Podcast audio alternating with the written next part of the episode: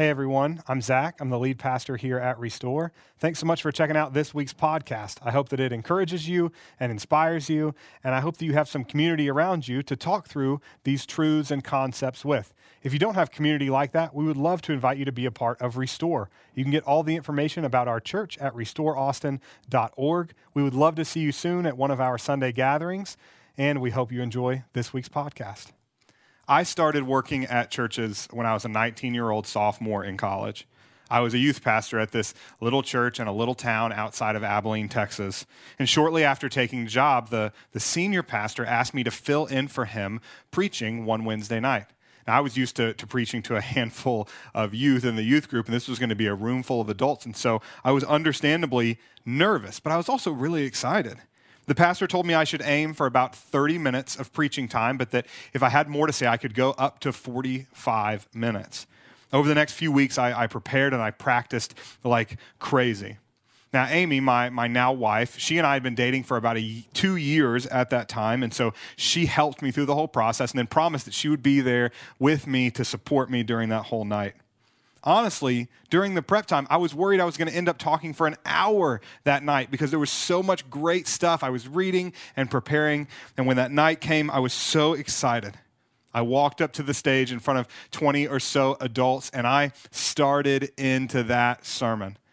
But it was so weird. Like, right as soon as I started, I got super nervous, so nervous that I basically like black out. Like, everything else is a blur. I'm up there talking, but I don't remember any of it. If you've ever seen the movie Old School, it's basically like when Will Ferrell debates James Carville and he like blacks out the whole time. It was like that. It was a blur. All I remember is walking up there, talking for a while, and then the next thing I remember, I'm walking down off the stage back to my seat. I sit down in the pew next to Amy. The whole place is dead quiet. I'm looking around trying to figure out what's going on. I'm getting sideways glances from everybody there. I look over to Amy, and her eyes are like this big. And I whisper, What happened? What happened? She said, Zach, you talked for eight minutes, and then you prayed, and you came, and you sat down next to me. It was so fast. And I look over just as she finishes, and the senior pastor is walking up to the front of the stage, and he looks kind of confused, and he's giving me a weird look, and he motions for the pianist to come up, and he says, I guess we should just sing some more songs or something. Zach, thanks for, for doing that tonight. And it was like such an embarrassing moment. That was my very first sermon. Not great, but not worst case scenario either. You see, worst case scenario is actually what happened to Jesus after his first sermon. Little spoiler alert for our message today the folks in his hometown of Nazareth literally try to kill Jesus after his first time preaching. So I'll take eight minutes of embarrassment over an attempted execution any day of the week. This morning, we're going to look at that infamous sermon. We're going to talk about why he said it, what it meant, and why everybody got so upset when he preached it. We're beginning this new series in our year in the life of Jesus called Going Public. We're going to spend the next four weeks in this series looking at how Jesus transitioned from leading a very private life to a very public ministry. Our story begins in chapter 4 of Luke's account of Jesus' life, starting in verse 14. So if you got your Bibles, your phones, anything like that, you can follow along with us. The verses will also be on the screen. You can see them there. Luke 4, starting in verse 14. Jesus returned to Galilee in the power of the Spirit, and news about him spread through the whole countryside. He was teaching in their synagogues, and everyone praised him. He went to Nazareth, where he had been brought up, and on the Sabbath day he went into the synagogue, as was his custom. So, after his temptation in the wilderness, which we covered last week um, on Sunday, Jesus returns to the region of Galilee and he starts his three years of public ministry. Galilee is actually where Jesus spends the majority of his ministry time, and it's home to his hometown of Nazareth.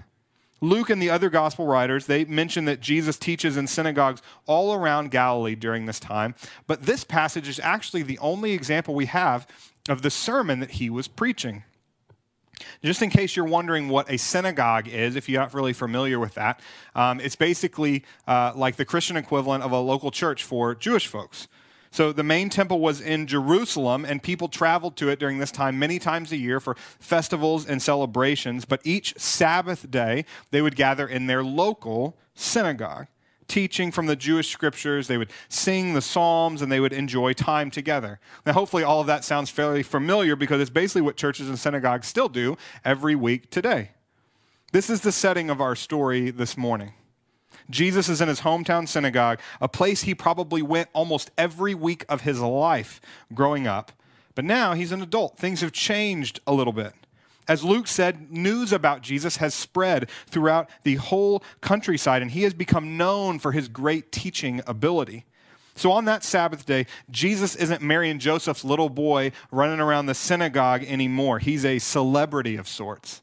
Returned to his hometown synagogue and they want to hear him teach.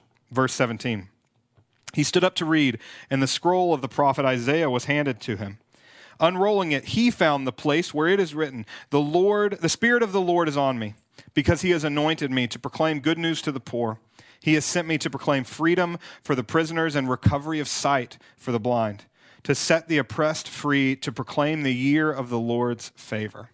Then he rolled up the scroll handed it back to the attendant, and sat down. The eyes of everyone in the synagogue were fastened on him, and he began by saying to them, Today, this scripture is fulfilled in your hearing.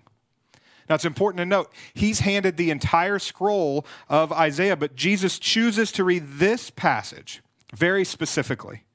He also chooses not to include a line at the end of this passage, which we'll come back to in a second. So, why choose these verses from Isaiah? I think there are two very obvious reasons. The first is to announce who he is. You see, Jesus is making what is called a messianic claim here. He is telling the people that he is actually the long anticipated Savior of the world, talked about throughout the whole Old Testament. This passage from the Old Testament prophet Isaiah is one of those messianic predictions. So, by reading it and then saying, Today this scripture is fulfilled in your hearing, Jesus is explicitly claiming to be the Messiah the Savior of the world. He's the one they've been waiting for.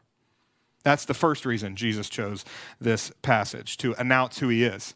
The second reason is to announce what he's about, not just announce who he is, but announce what he is all about. Jesus says that he's all about bringing good news to the poor, giving freedom to the prisoners and freedom to the oppressed, restoring sight for the blind, and proclaiming the year of the Lord's favor. This is his mission statement so to speak. It's why he's come, it's what he's about. Now, far too many people have sought to kind of co opt Jesus' mission statement here for their own purposes or, or slant it to fit their own narratives. Now, people like this, they generally fall into one of two categories. They either say this mission statement from Jesus is all spiritual, or they say that it's all social. They either say it's all spiritual, like, oh, it's not for actually blind people, it's just spiritually blind. It's not for actual poor people, it's just spiritually poor, and we're all poor in spirit.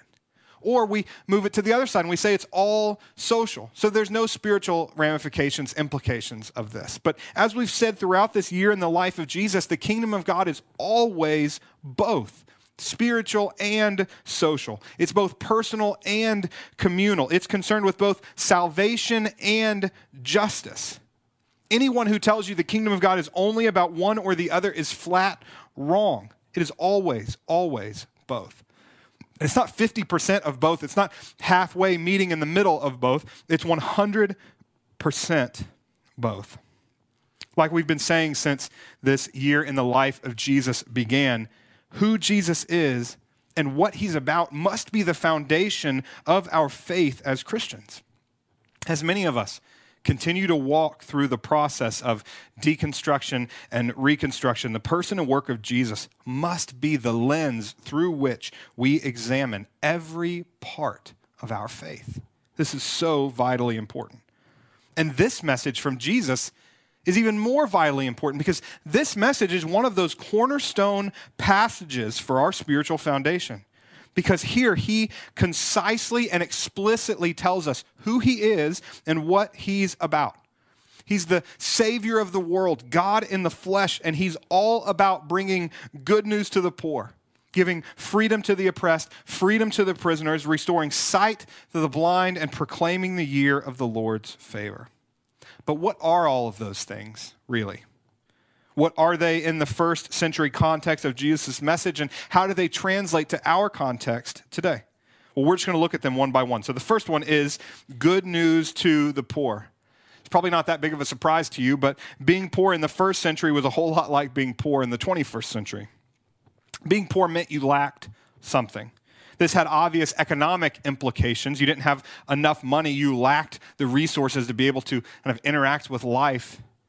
But it's also somewhat of a catch all term for anyone considered to be lacking anything at all. New Testament scholar Joel Green says it like this. I think it's so well put. In that culture, One's status in the community was not so much a function of economic realities, but depended on a number of elements, including education, gender, family heritage, religious purity, vocation, economics, and so on.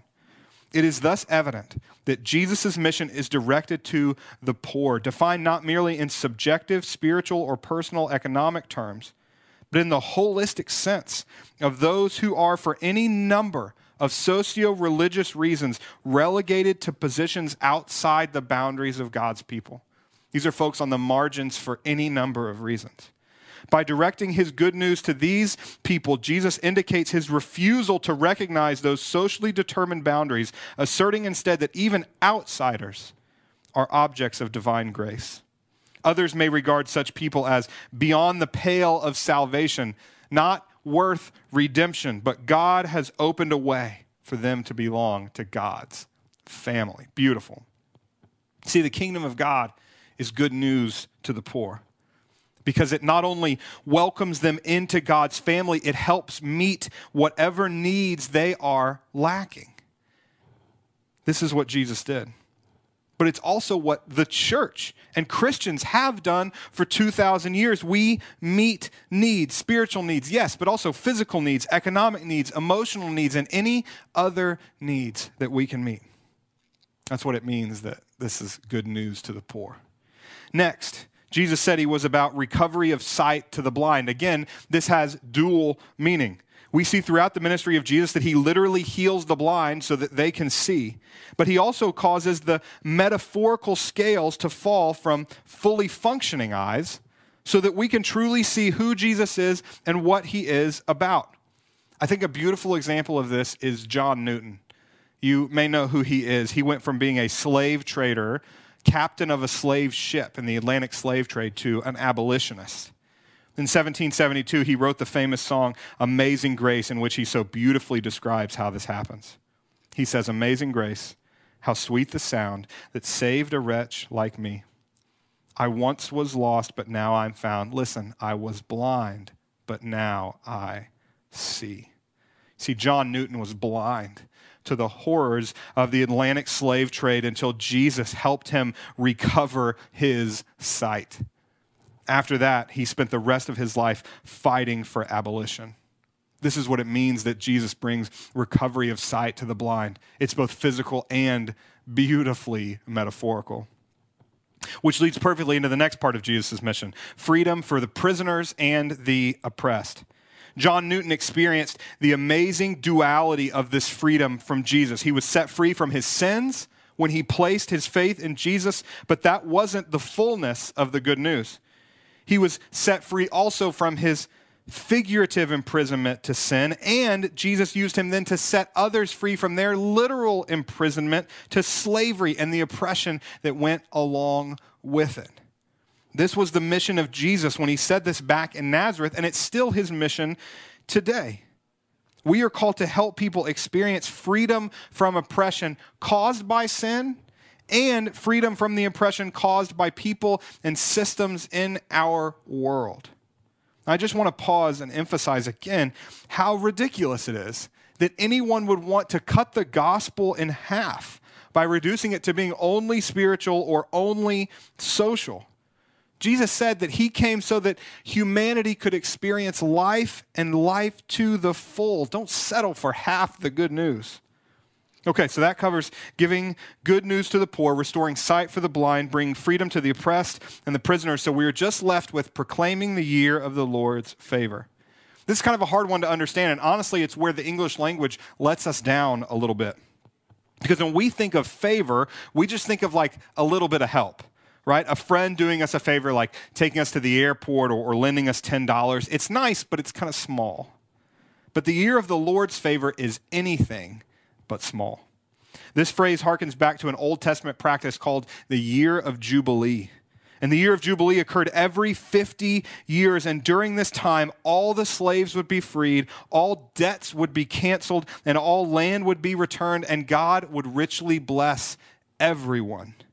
It was a return back, really, to God's original intent for the whole world a place where everyone is completely equal, everyone rests in God's love, and there is abundant goodness in all things and between all things.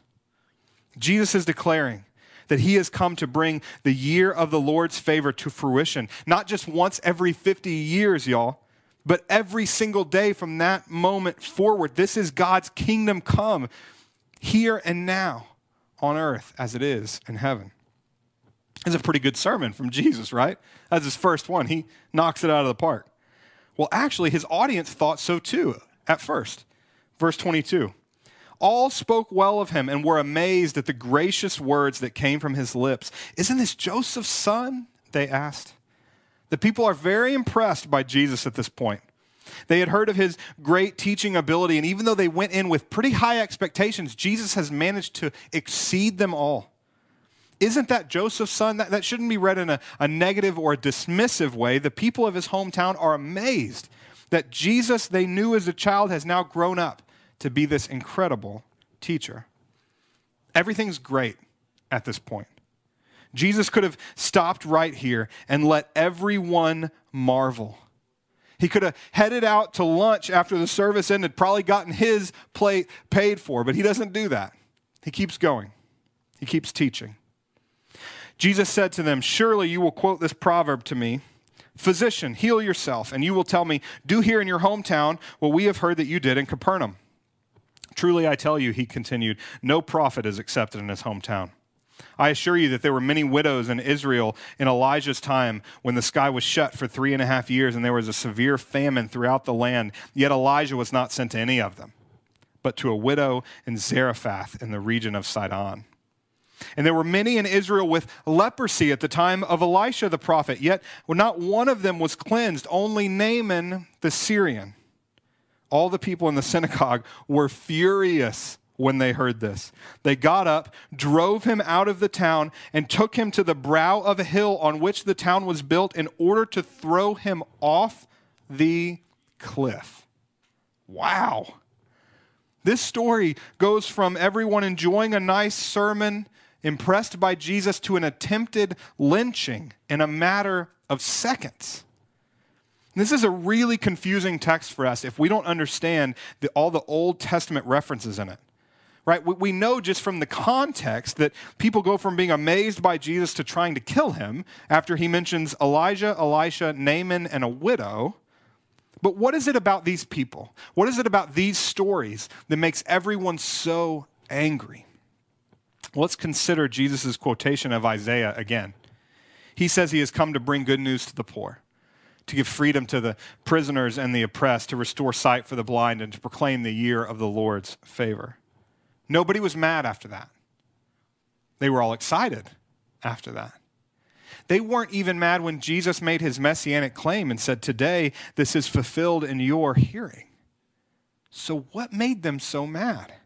What moved them from admiration to execution? It's those four names I just mentioned. So, let me tell you a little bit about these two stories the story of Naaman the Syrian and the story of the widow of Zarephath. Naaman was the commander of the Syrian army. He was rich, he was powerful, and he was violent.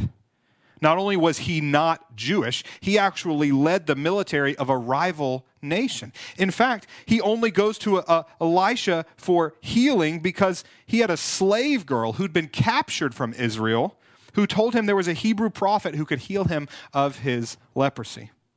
And then lastly, his leprosy made him even more of an outsider, as it was seen as punishment from God. He was an unclean enemy of the Israelites. That's Naaman. The widow in Zarephath was also not Jewish, but essentially she was the opposite of Naaman in almost every other way. She had no power or privilege in this culture. She was a woman, which meant she was basically subhuman when compared to men. But she wasn't just a woman, she was a widowed woman, an even lower distinction. And she was so poor that she didn't have enough food to feed three people one single meal. She was a nobody with nothing to offer. She was a pagan. She was outside the nation of Israel, and she was not their responsibility to help. They wanted nothing to do with people like the widow at Zarephath. Naaman represents the height of privilege, while the widow from Zarephath was the depth of poverty. She was a poor woman and he was a powerful man. They were different in virtually every way except for one thing. One thing. They were seen as outsiders by members of the family of God. But God didn't see them that way he saw them as his kids, people he dearly loved. And he loved them so much that he sent two different prophets to welcome them into his family. When Jesus lays out his mission, he lets the people know that he has come to help more than just the folks sitting in the synagogue that day. He came for Naaman the Syrian. He came for the widow in Zarephath. He came for every single other human who has ever lived. Jesus preaches a message here of full inclusion for all people, and they tried to kill him for it. Remember earlier? I said Jesus purposely leaves out that last line from Isaiah's passage he read. Here's what the whole thing says Isaiah 61. The Spirit of the sovereign Lord is on me because the Lord has anointed me to proclaim good news to the poor, sent me to bind up the brokenhearted, to proclaim freedom for the captives, release from darkness for the prisoners, to proclaim the year of the Lord's favor. All there. And one more line. And the day of vengeance for our God. That's the line that Jesus chooses not to read. See, the day of vengeance here it was considered by the Israelites to be when this Messiah would come back and take back everything that was rightfully theirs. For those listening to Jesus in the first century, it meant he would raise up an army, overthrow Rome, and they would become once again the most powerful and pure nation in the world. But see, Jesus not only takes that part out, he replaces it with two stories of outsiders being welcomed in to God's family. Now, can you see why they tried to kill him? This message was heresy and blasphemy to the ears of the crowd that day. They wanted a Messiah who would kill their enemies, but Jesus was a Messiah who loved his enemies. They wanted a Savior who would purify them from outsiders, but Jesus was a Savior who welcomed outsiders. Baylor professor Mikeal Parsons says this when talking about this passage the radical inclusiveness of Jesus' ministry shocks his audience. They had understood themselves to be the primary beneficiaries of Jesus' message. They could all relate to being poor and captive and blind or oppressed. They were ready for deliverance, but they were not prepared to share it. They were ready for deliverance, but they were not prepared to share it. But what the people in the synagogue that day did not understand, and unfortunately, what far too many Christians today are unable to comprehend, is that radical inclusion of all people is essential to Jesus' mission. It's central to who he is and what he is about. Because you see, this is just the beginning. This is just the mission statement. Throughout his ministry, we see Jesus crossing cultural lines of age, race, gender, class, lifestyle, vocation, and more. Every wall erected to divide humanity and keep people out of God's family is bulldozed down by Jesus. The Good Samaritan, the woman caught in adultery, sexual minorities like the Ethiopian eunuch, tax collectors, prostitutes, drunks, the powerful and the oppressed, all welcomed into the family of God. Saying God's grace is only for certain people perverts the gospel in such a severe way that it becomes totally unrecognizable from the message Jesus preaches and practices throughout his life. The love of God is radically inclusive. He shows no partiality when it comes to humanity. There are no restrictions on his grace, no parameters on his mercy, and no qualifications for his love. Everyone is accepted, everyone is welcomed in, and everyone has a place in the family of God if they desire it. I love how this story ends, too.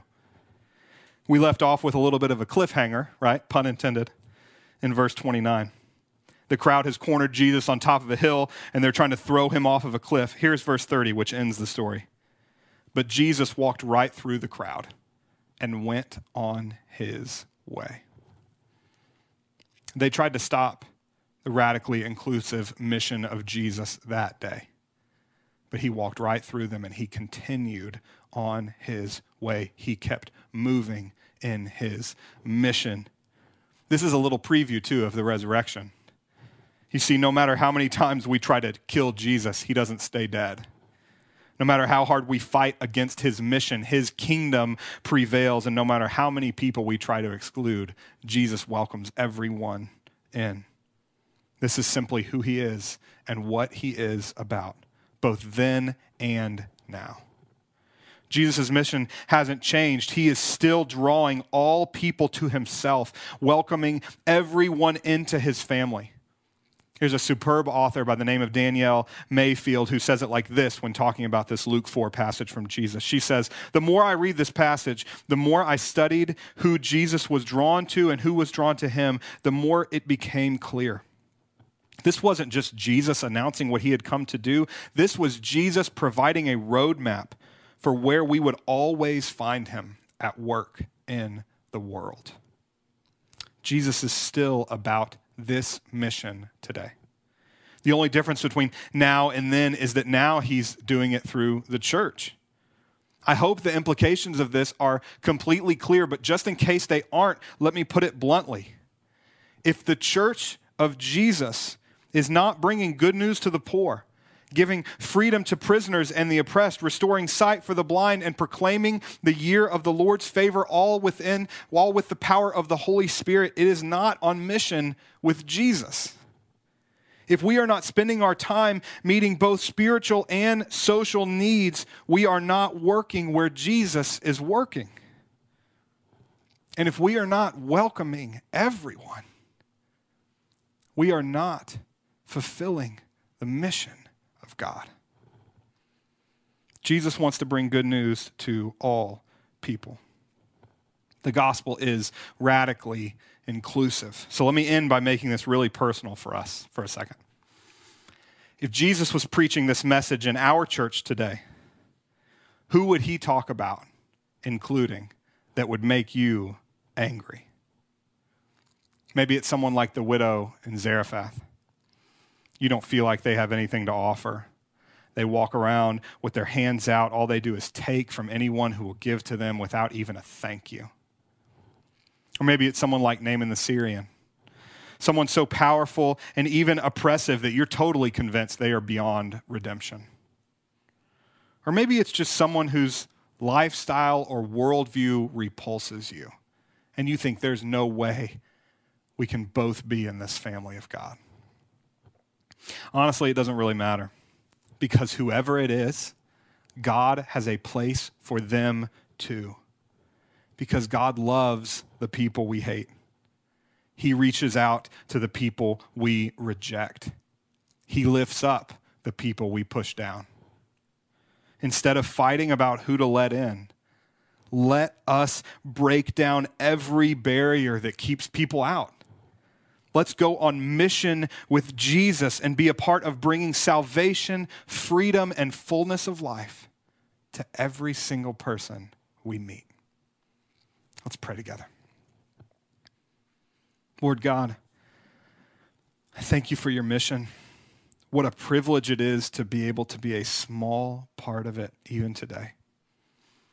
I pray, God, that you would use this life of Jesus and, and passages like this one to really center us on who you are and what you're all about. So that when uh, the world and life so, so, um, so distracts us, so pulls at our attention from every place, God, that we would be able to stay focused on who you are, what you are about, so that we can be a part of fulfilling this radically inclusive mission you have here on earth. We can be a part of sharing the full gospel that is both spiritual and social with every single person we encounter. It's in Jesus' name we pray. Amen.